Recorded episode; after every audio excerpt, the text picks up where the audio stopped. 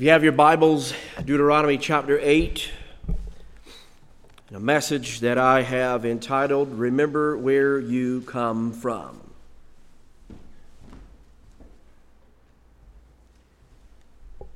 The word of the Lord says that the whole commandment that I commanded you today, you shall be careful to do it, that you might live and multiply. Go in and possess the land that the Lord swore to give to your fathers.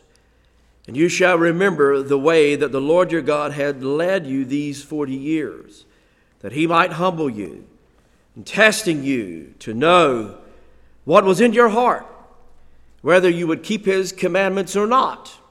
And he humbled you, and he let you hunger and fed you with manna, which you did not know, nor did your fathers know, that he might make might make you know the man that man does not live by bread alone, but by every word that comes from the mouth of the Lord. Your clothing did not wear out on you, your foot did not swell these forty years. Know then in your heart, as a man disciplines his son, the Lord your God disciplines you. So you shall keep the commandments of the Lord your God, and by walking in his ways and fearing him. For the Lord your God is bringing you into a land, a land of brooks, of water, of fountains and springs flowing out of the valley and hills. May the Lord add his blessing to the reading of the word of the Lord, and you may be seated.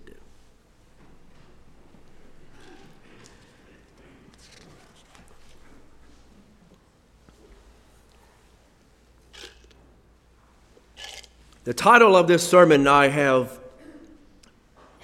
kind of put a duplicity of a title upon it today. What I mean by that is this can be formed in a question or a declarative statement. Today's sermon will deal with where God has brought you from. The topic of the sermon can be phrased in a statement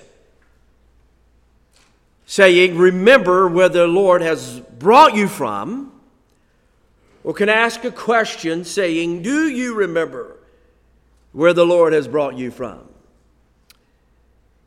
I think of a story of a young boy who grew up in a family that did not have many possessions.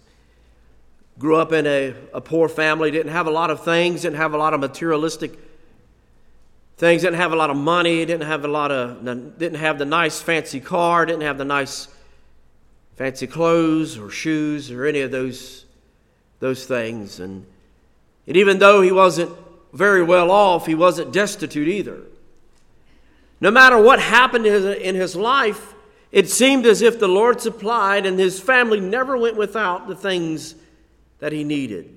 God supplied the necessities of life.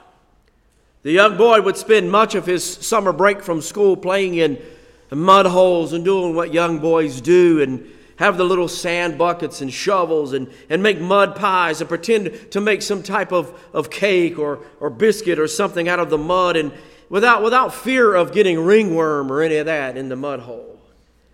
He would take sticks from trees and yarn from his his mother's crocheting lot and began to fashion his own bow and arrow because mom and dad couldn't go down to the store and buy a, a nice bow and arrow or even a toy bow and arrow for that. The years had passed by, and this young, young man grew up to be a man who struggled in life socially. It would be easy to say that he was a little bit socially awkward, and he was the kind of person that would not speak to you unless you spoke to him, and it wasn't anything of, of a rudeness or being rude. It was just out of being shy or skittish, even. And although he made a few friends over the years, he struggled with the expression of his emotions in a, in a healthy and productive way in society or culture. The years went by, and the same young man spent a lot of time trying to decipher what is right and wrong and, and good and evil and trying to make sense of, of evil and, and goodness in the world and, and the tension therein.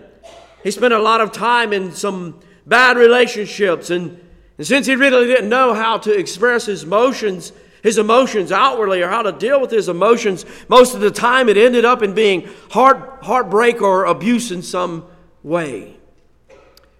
This young man was in his mid 20s when he first heard the gospel message. And hearing the gospel message, this young man realized that he was a sinner in need of salvation. And the young man yielded to Christ in his mid 20s, become a believer. This socially awkward person who would not speak to you unless you spoke to him. Fast forward a few more years later, and this young man who is socially awkward and still sometimes socially awkward stands before you this morning, delivering you Deuteronomy chapter 8, 1 through 20. I remember one of my first sermons I ever preached scared me half to death. In fact, a gentleman said, he said, When I heard that you were called to preach, I had my doubts. But I see how God is using you, he said. And I thought to myself, even then and now, isn't it so good that our calling is not contingent on what people think of us? Isn't it so good to rest in the fact that our calling into Christ is solely on Him and not how other people see us? See, God calls the socially awkward. God calls the broken. God calls the people that He would use in ministry or otherwise. And I often think of where the Lord has brought me from and where He has placed me now, and I know He hasn't, he hasn't finished His work, and there is everyone in here today can say the same thing. God is not finished with, with you. That gives me hope, and that gives you hope. Hopefully, that gives you hope. But I have to very deeply regress here. I have to deeply regress because the sermon isn't about me. It's about the great God that we serve who has granted us salvation. So, with our Bibles in front of us, Deuteronomy chapter 8, I will like to begin this sermon that I've entitled, Remember Where God Has Brought You From. Remember how God rescued you out of the miry clay of spiritual depravity and set your rock, your feet upon the rock of Christ Jesus. Now, here again is Moses. He's listening in on, he's, he's expressing another sermon, if you will, to the people. And as we are listening in to Moses preach, he is delivering this message to a people who have come out of the 40 years of wilderness wandering. We have been reminded so far the commandments of the Lord. We have been reminded of his goodness. We have been reminded how the Lord brought them out of Egypt, which is a recurring theme that is throughout the entirety of the book. In fact, it is the very crux of what we are speaking about today. Remember how God brought you to where you are now. We have discussed the importance of the commandments of God, and those commandments are intended for His people to flourish and prosper, to live well as they worship the Lord their God, and to live closely with, with one another. I think a good example of this is Acts chapter 2. Sometimes people would call this gospel community.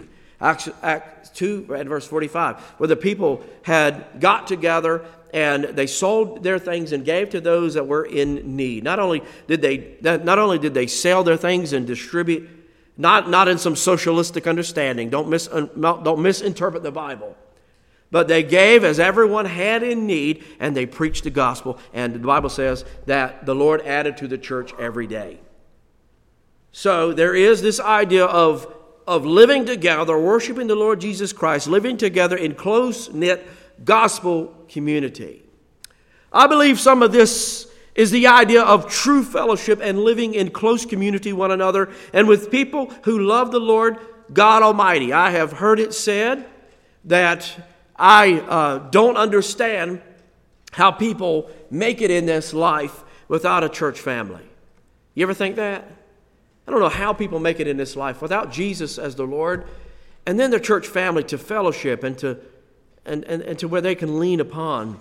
And, and as I said, this is a sermon uh, of, a, of an encouraging factor. It is supposed to encourage you for you to recollect on your years that you have walked with the Lord.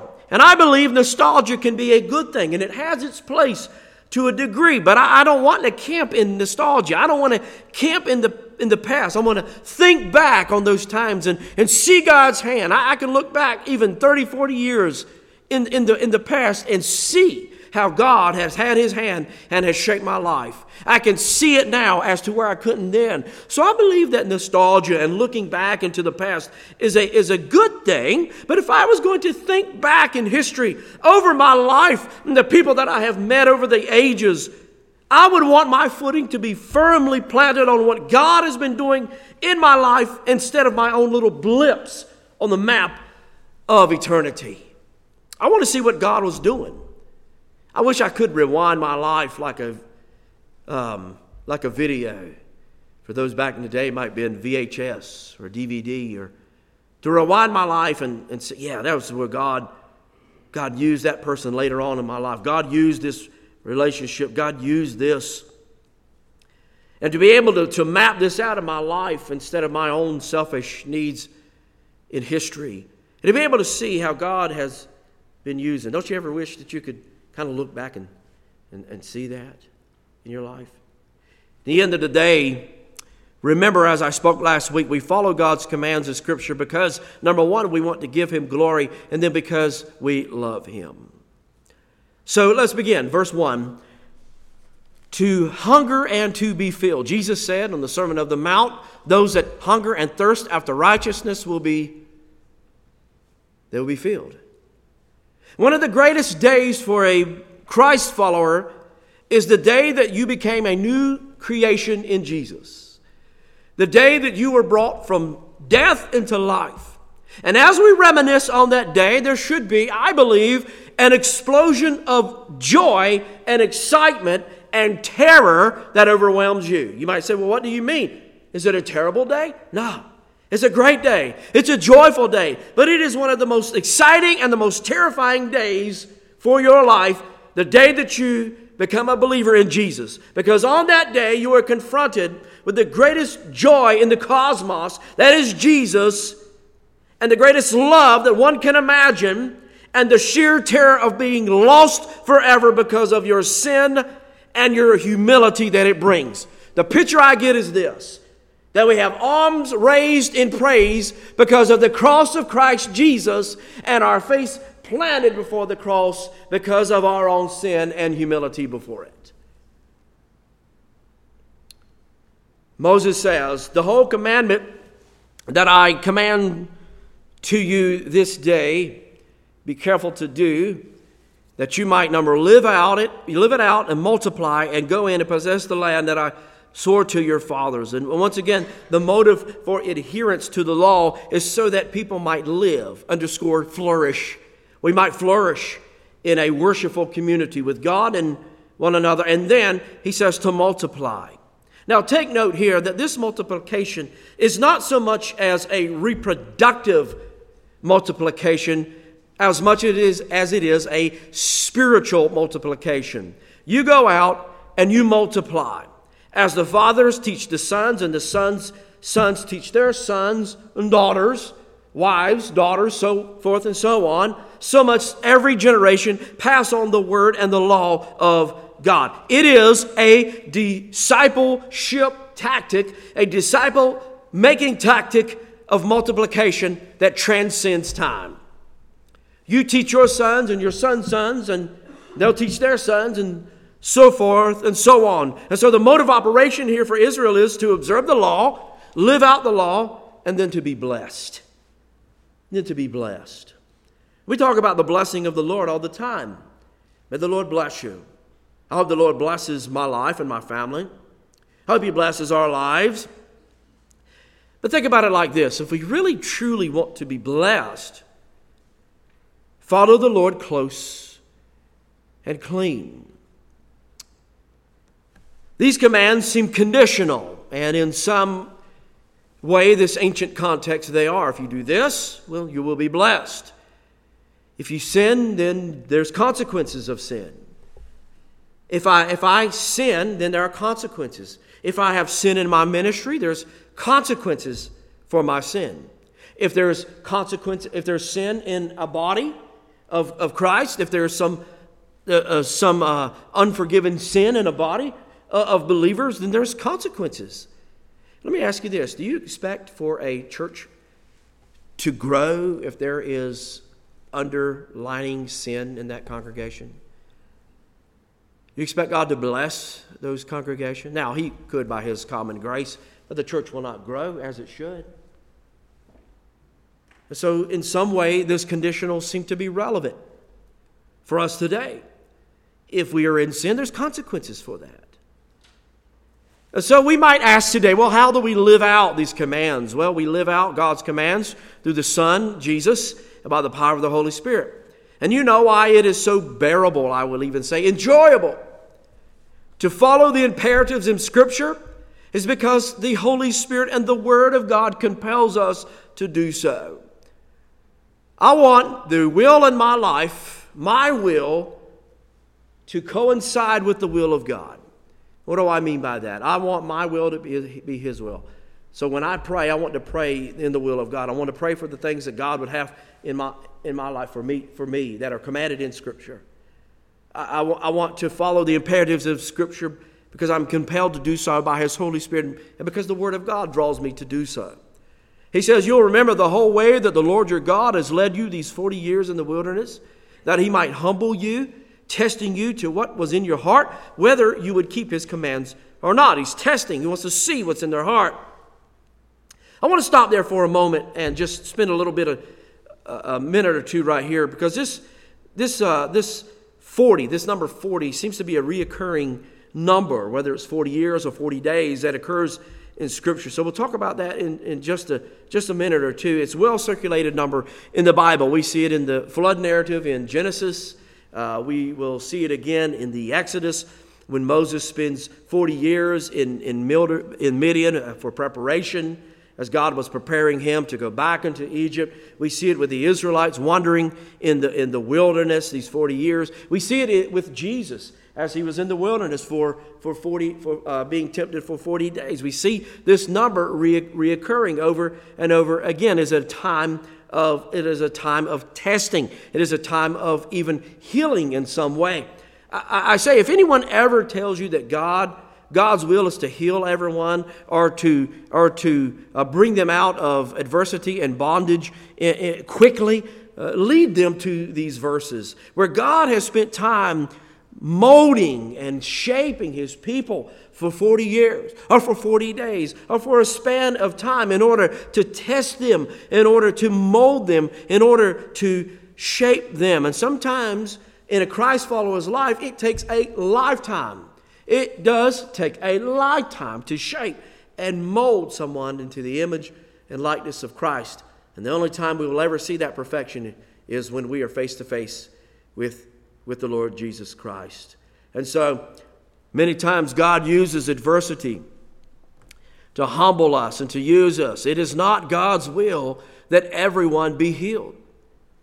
Me say that again. It is not God's will that everyone be healed from their disease.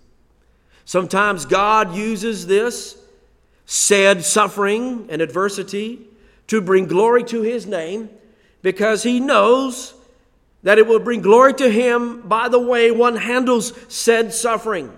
I can think of many times in my life when God used the events to bring me back to a place of recognizing His good, His goodness and His blessing. He humbled you, He said, and He and He let you hunger. What? He didn't automatically give them food. He said He fed them with manna, but they were hungry. He let you hunger. He gave you manna that you didn't know it, your fathers didn't know it. You don't remember this. You were too little. You were, you were not even born yet. He wants you to know that man shall not live by bread alone, but by every word that comes out of the mouth of God. You mean to tell me that God let them be hungry? God didn't let them starve. But they were in a place of being hungry and in need of food. And what did, God, what did God do? He supplied in an extraordinary way. Not only did he feed them manna, but he gave them water from a rock. He responded in, a, in such a way that there would be no mistaking that this food is supplied by God Almighty. This manna that was very similar to the coriander looking food, this white substance, and God made rain down from heaven in an extraordinary way. There were strict instructions that were given to them when they could collect and when not to collect. Israelites could not store manna over from day to day, and if it happened to be on the day of rest, they would, they would stock up on enough to help them get them through that day. It taught them as they were going out to collect day by day to trust in the provisional hand of God. They were to trust that God was going to supply. And if they disobeyed, let's say they went out on the day of rest and collected bread, what would happen to that bread? It'd be infested with worms. So it taught them to trust in the provision of God day by day. We pray that as we sit down to, the, uh, to a meal. Lord, give us today our daily bread. Can we say that? Do we still pray that today? The day before the Sabbath, they collected twice as much to tide them over, and then the Lord allowed them to be hungry, then fed them to teach them a lesson. What was the lesson? What was the lesson as He was tempting them, or testing them, I should say? That man shall not live by bread alone, but by every word from God. Who else said this? Jesus. Jesus quoted this verse to Satan as Satan was tempting him. As Jesus was hungered in the wilderness, he tempted him with his hunger and power and pride. And Satan came to him and tempted him, and Jesus said, he quoted this verse from Deuteronomy Man shall not live by bread alone, but every word from the mouth of God. The lesson is the most important thing of life in life for us is to live out the word of the Lord. So there's a reason that this is a thorn in the flesh for Israel. It is because sometimes we could even say this today that we think with our stomach and not with good reason. Even right now, you might say, well, uh, preacher, it looks like you got about 10 minutes and then you'll be, you'll be right at 11 o'clock. And I think I can make the buffet, I think I can beat the lunch crowd. I think I can do it. There's a reason why this is a thorn in the flesh culturally and for, for people. In the United States and America, we live in a place of, of opulence where I mean we can we have food at every corner. We can eat whatever we want. Do you know the word food is recorded in the Bible 488 times? Take your English Standard Version out and look up the word food 488 times. The word for eat is mentioned 461 times in the Bible. I remember preaching at a church, one of my first sermons that I preached, and it was on a Sunday morning, very traditional, 11 o'clock service, 12 o'clock, we're dismissing, 1201, you're getting some, some mean looks. So I remember preaching at this church, and I knew I was going to go over a little bit not much. But see, we had to beat the Methodist crowd. I, no lie, the Methodist crowd had a crossing guard, had a, a, an off, police officer out there. And if you got, if you didn't get there, by the time that officer, you're going to get stopped. He's going to stop you. And he's going to let the Methodist crowd come on out. And so these people are looking at me, and I, and I knew I was going to get, go a little bit over. But this one family got up and left for lunch.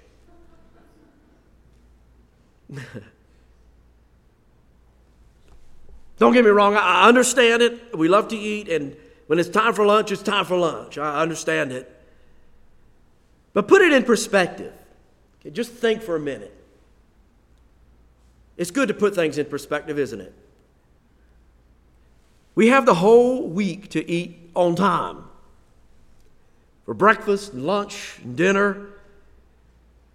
We can have it on time, and this is the one time of the week that's supposed to be consecrated to the Lord Jesus, and yet has been consecrated to the void of an empty stomach. This is a lesson. You might think I'm standing here being legalistic, and I'm really trying not to be because it is a lesson that is much deeper than just food. It is literally one time of the week that you might not make lunch on time. I don't want to sound legalistic, but we should value the deep teaching of Scripture rather than scratching an itch of hunger. You might say, well, my family's coming over. You, you got plenty of time. 11.30, we'll be dismissed.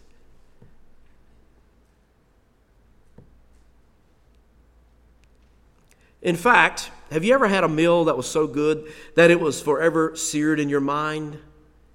I might have one, maybe two meals that is seared in my mind forever. And the day I die on my deathbed, I'll remember do you recall that sous vide steak that I cooked? The one meal that I can remember, that ribeye, sous vide style. Other than that, I can't think of any meal that stood out so extraordinary that is etched in my mind forever. And if we could hunger after God's word with that same fervor and hunger, we would be scholars of the Bible in no time. The words of Jesus, he said, Man shall not live by bread alone, but by every word that comes from the mouth of the Lord. Matthew 4 and verse 4. Just like food sustains the body, and we hunger after food, the Word of God sustains our walk with the Lord Jesus. That's why every single week on the back of your bulletin, you have a reading plan to read through the Bible in a year. We, we know it is important for you to be in God's Word. So I would say, get in the Word, get in a small group, grow in your faith. And you might be saying right now, I don't need a small group.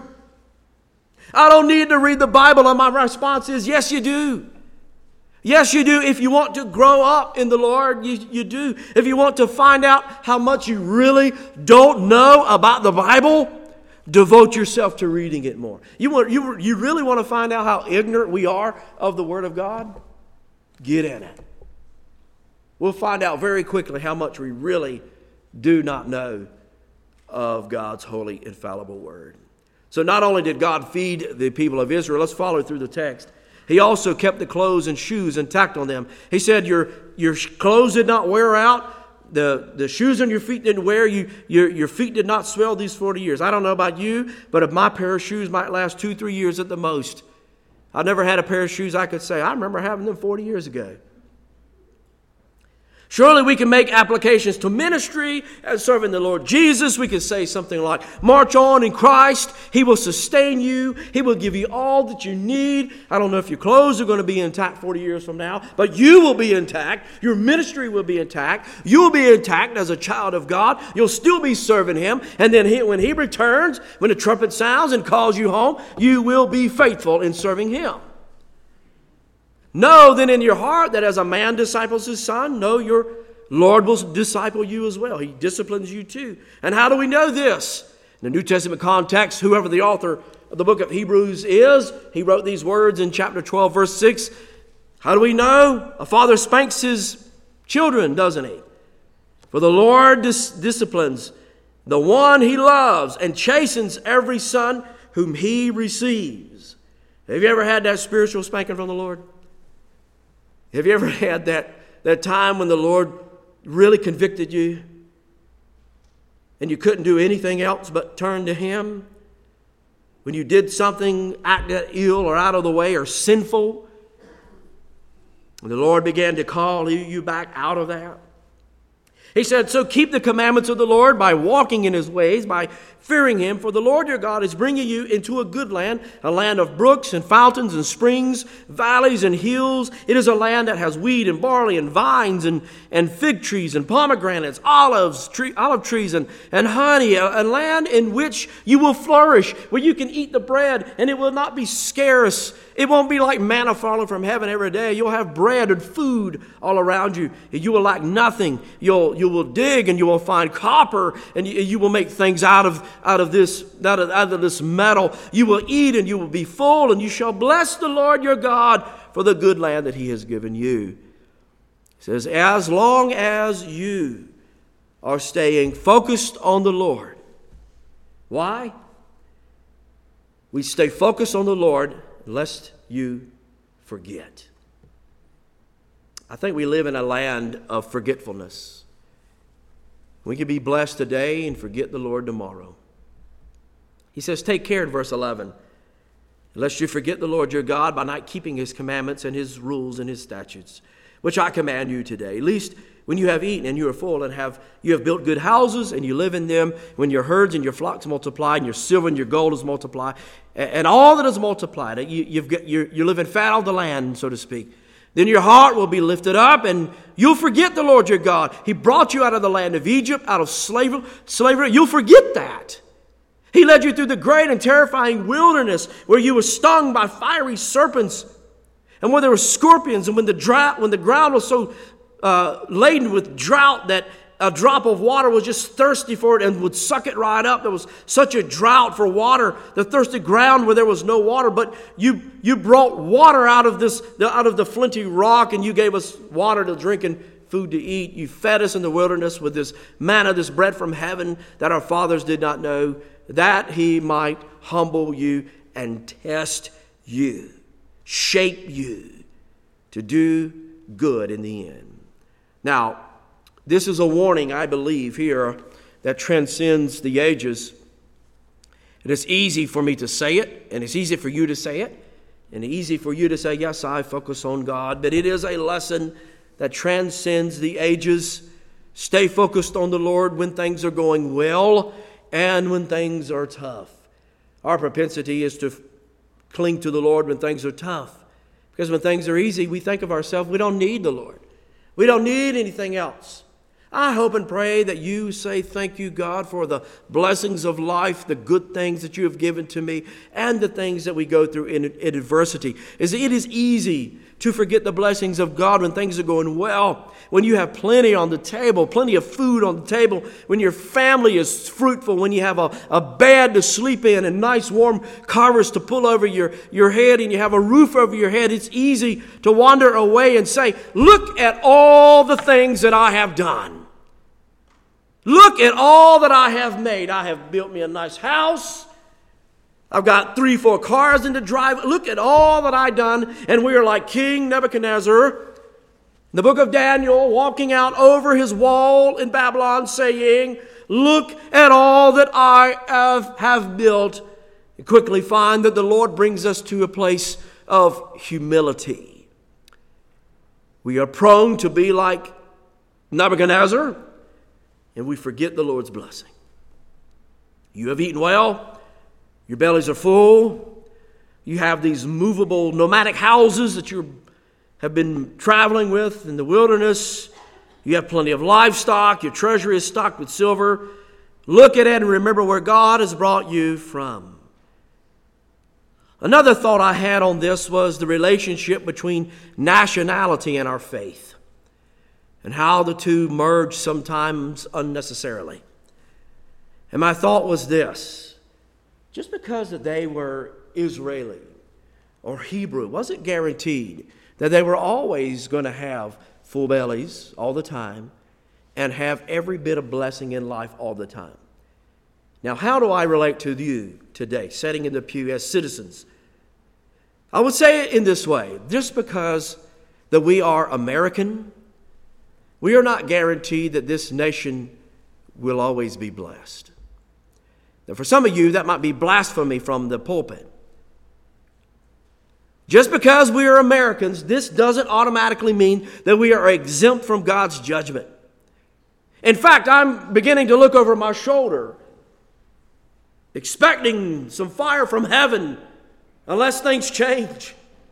Unless God's people get in the trenches and begin sharing the good news, begin to, to reach out as they should, I, I'm looking over my shoulder, not only for this country, but for the church. Just because we're American doesn't mean that, that we're automatically blessed. The contingency is, is whether or not we follow Christ, not the American blood that flows through our veins. And for some of us, it would do us well to pick up the mantle of Christ first, to live for Him first, and let the chips fall where they may. Let us be good citizens through Christ and everything else that is good. Why? Because letting the righteousness of Jesus Christ be seen is far more important than our patriotism. God has blessed this land. Amen? He has blessed this land, and I am proud to be an American citizen. But I am a citizen of the kingdom of Christ first. Moses says, Beware, here's the warning. At least you say in your heart that my power and my might of my hand has gotten me this wealth. I have accumulated all these things. I didn't need help from God. I got it all myself. You shall remember the Lord your God, for it is He who gives you power to get wealth. We pray this all the time. Thank you, Lord, for giving me strength today. You, you pray that? Thank you, Lord, for letting my feet hit the floor, for giving me the strength, the power, that He may confirm His covenant that He swore with His fathers as it is to this day. It's another saying, another way of saying this you have been blessed to bless others. You have been blessed to be a light to the nations. God gave you riches to enrich his kingdom.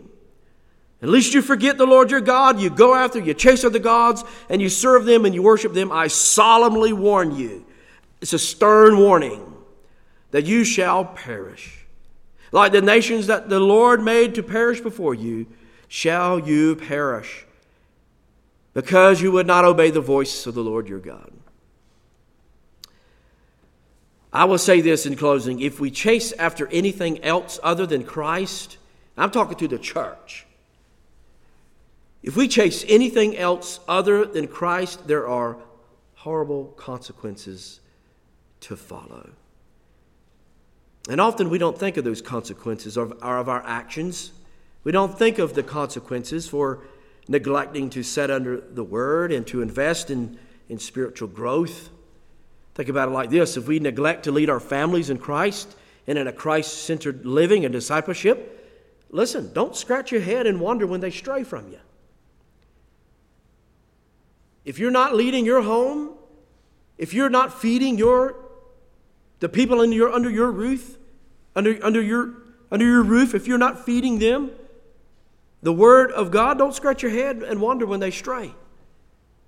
I remember reading this story is kind of sets it into perspective. I remember reading this story. You may have, you may have read this, this before. I remember this story was about a pig who, who was under this old oak tree and he was eating his fill of the acorns.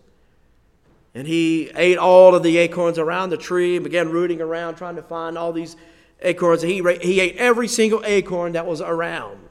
And a crow that was perched high up on the branch called out and said, he said, You shall not do this. If you lay bare the roots, the trees will wither and die. As he began to, this pig began to root in the, in the roots and the stumps and began to eat around the trees.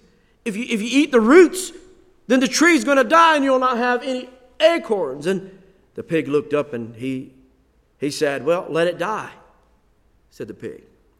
Who cares as long as there are acorns? Who cares if there's something before me now? Not looking long term, not looking for the consequence to come to bear. And many times we are like this pig rooting around under this tree, consuming the acorns, not looking out to the future. We are only consumed in the here and now and neglect to build for the future. Now, Israel was to obey and remember the work and the word of the Lord. Jesus even said, the man shall not live by bread alone. Never forget his might. Never forget his blessing.